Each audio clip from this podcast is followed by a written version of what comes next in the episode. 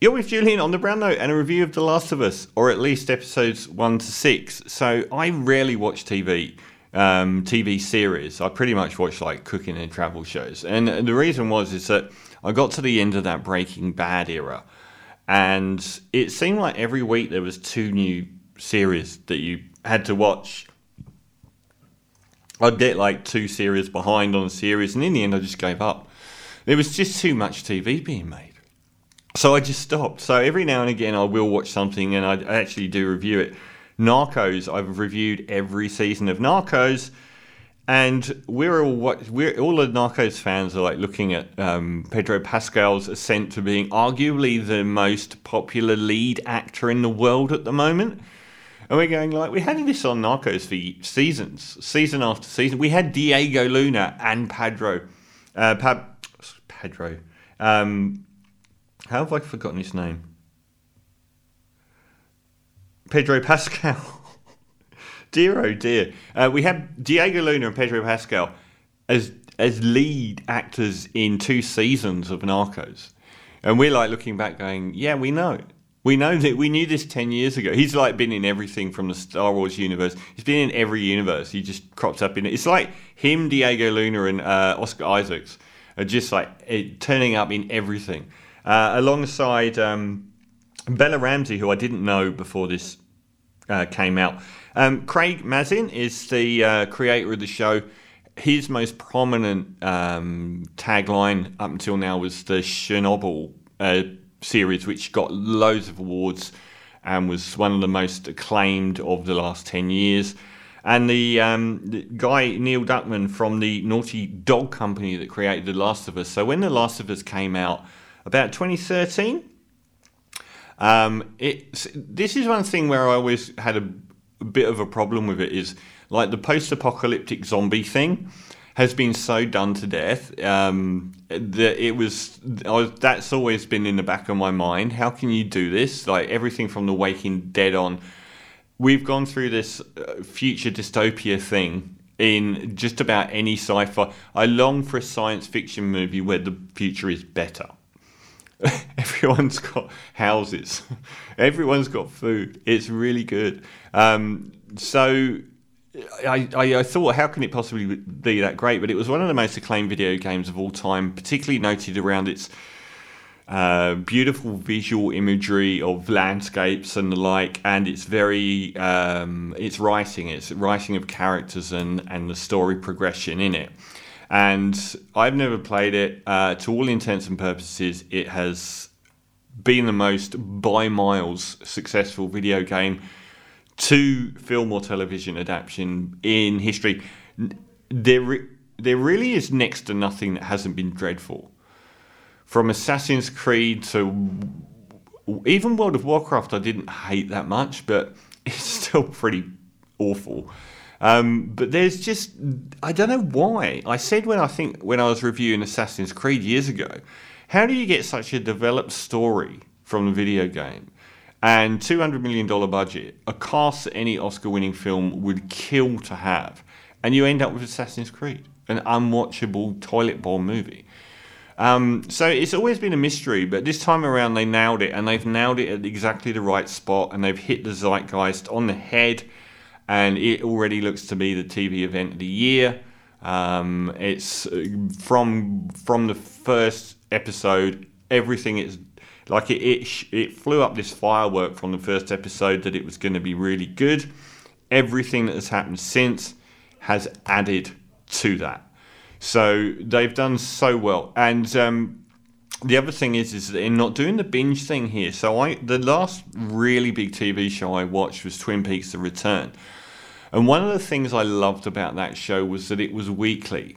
So when you move into the next Netflix world of, I, I watch uh, Narcos. You watch that in a weekend because all of the episodes are there, and everyone wants that and is moaning about the fact that it's not there. It, I love the fact it's not there. In Twin Peaks: Return, what it did is it gave you time to sort of conjugate over the episode and appreciate the build to the next one. And it's really rare not to be given things on tap Give me the next episode. Get, no, don't care. Um, so I thought I'd walk through quickly all of the episodes so far. Episode one, uh, When You're Lost in the Darkness.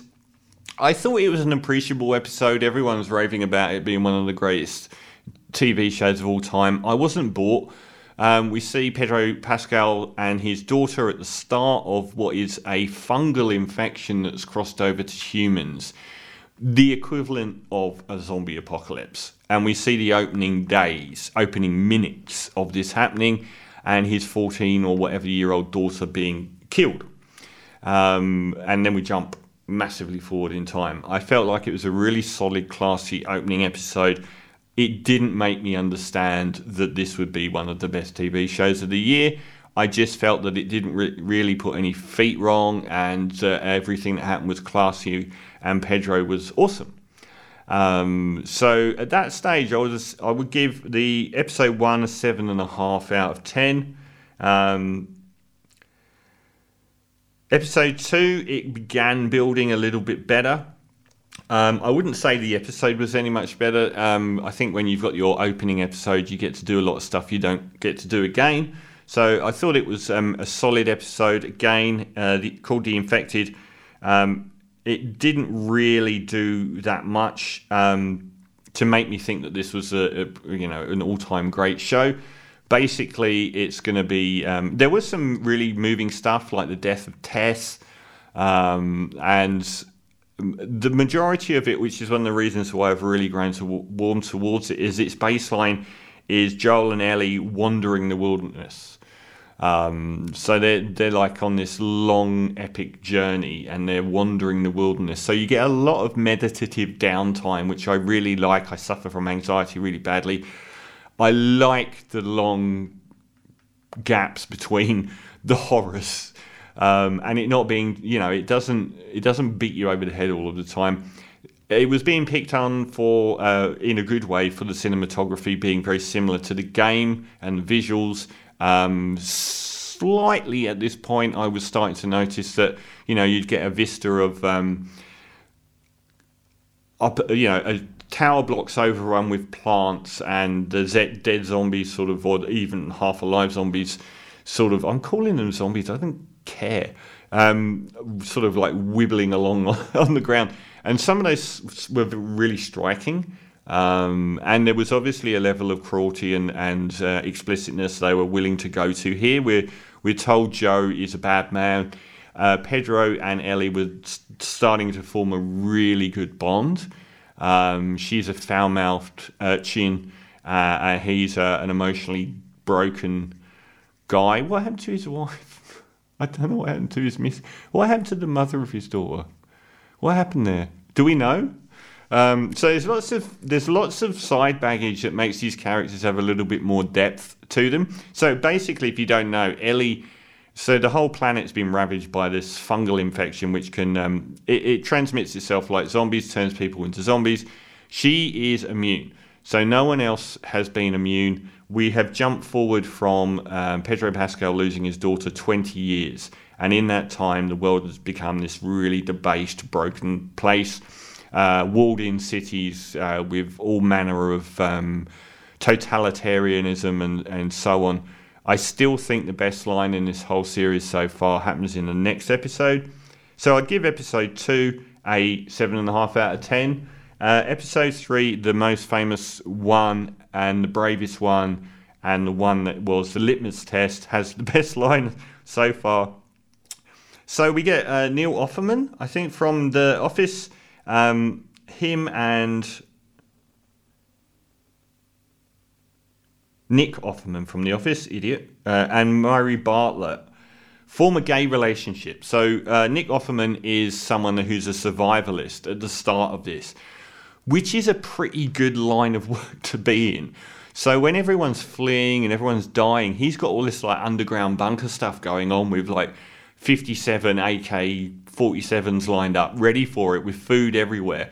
And he traps someone trying to get into his compound, who is um, the other actor, Murray Bartlett, and they form a romantic relationship. Both like he is Nick Offerman is like this gruff butch woodsman kind of guy who doesn't let anyone in, sort of thing, and they form this um, gay relationship, which uh, through everyone. No one saw it coming, and it dominates the whole episode. And it was the bravest episode. But the best line was um, when the other guy says to, to, the Nick Offerman character, you know, you used to be this crazy guy who believed in all conspiracy theories, and you thought the government were Nazis. And Nick Offerman goes, "The government are Nazis," and the other guy's like, "Yeah, they are now," but I thought that was awesome. Um, it's kind of like the survivalist proved. But he lives in this massive gothic southern mansion, which I was a bit. I mean, we're basically celebrating these two guys as having this beautiful love story, which it is. Um, but they're eating rabbit and drinking French wine and living on a property that could house thousands in an era when people are starving to death and being sold as slaves and they're sitting there every night drinking Beaujolais and eating rabbit, and I was like, really celebrating this. But the great thing about it was that it was a massive risk. And I didn't want it when it started happening, but it was so well written, and Nick Offerman is going to get an Emmy, and he will get a lot of awards for his performance. He was sort of like the gruff guy on The Office, but here, the amount of warmth and humanity without breaking away from that initial characterization is is going to win him awards.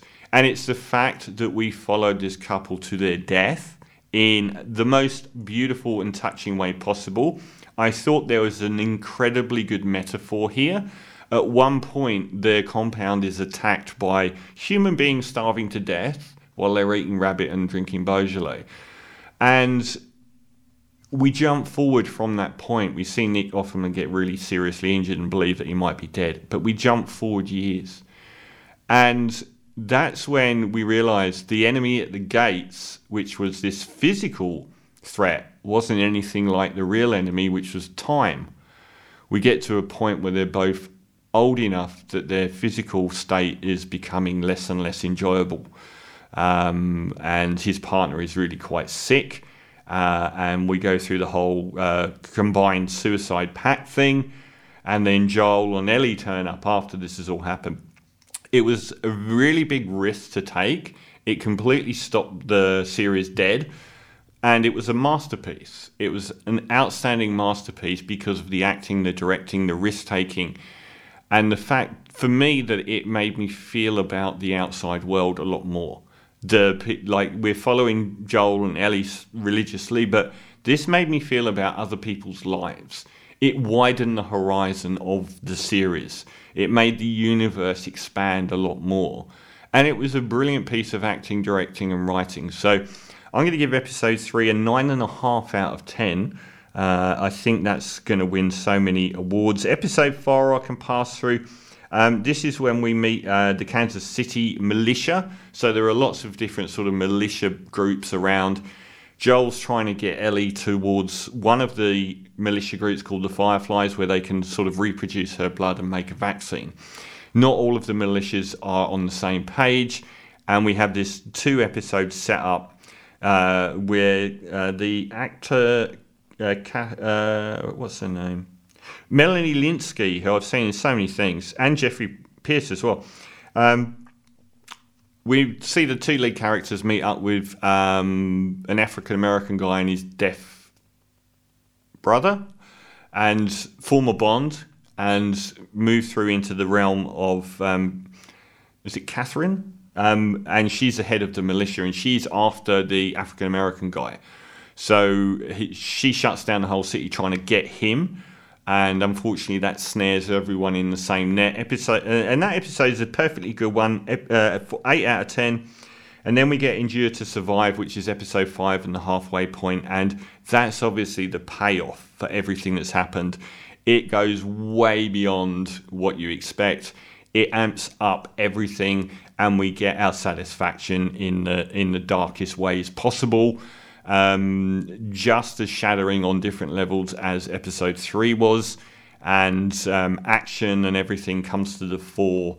And like the last half hour is just this absolute mayhem. Brilliant episode, nine out of ten. And the last one I've just seen, Kin, is um, when we're like a few months down the track. Joel and Ellie have stumbled across this wilderness settlement, um, and I will not go into spoiling anything. But um, really good episode. Really seeing the cinematography come into the fore now. A lot of these like river bends draped in snow and mountain ranges and the wilderness of America. It's been really beautiful shot. But the main thing is the relationship between um, Joel and Ellie has really broadened. Their acting is getting really, really intensely beautiful. Um, when he tries to leave her in this one, it's it's really quite poignantly done. There's a moment at the start, like the anxiety you get watching Ellie is sometimes overwhelming. And when she's in this new environment, you're continually worried about her and what. Because if anyone finds out she's immune, they're going to find out she was bitten. And her chances of living more than a few seconds after people find out she's been bitten, even though she's immune, no one will believe her, is, is really tense. But there's a moment with a dog at the start, which I actually didn't like watching. It was so scary to watch because they're in a position they can't get out of. And you think, oh no, this is really horrible. Um, great flow by this stage, and all of the side characterizations are, are wonderful. But it's that relationship between Pedro Pascal uh, and uh, what's her name, Bella Ramsey, Bella Ramsey, as Ellie and Joel, which has really set this apart. Um, and, and the long form nature of it, the fact that it is gradually building and building, uh, very very effectively where you now you're in love with both those characters and you need to know what's coming for them.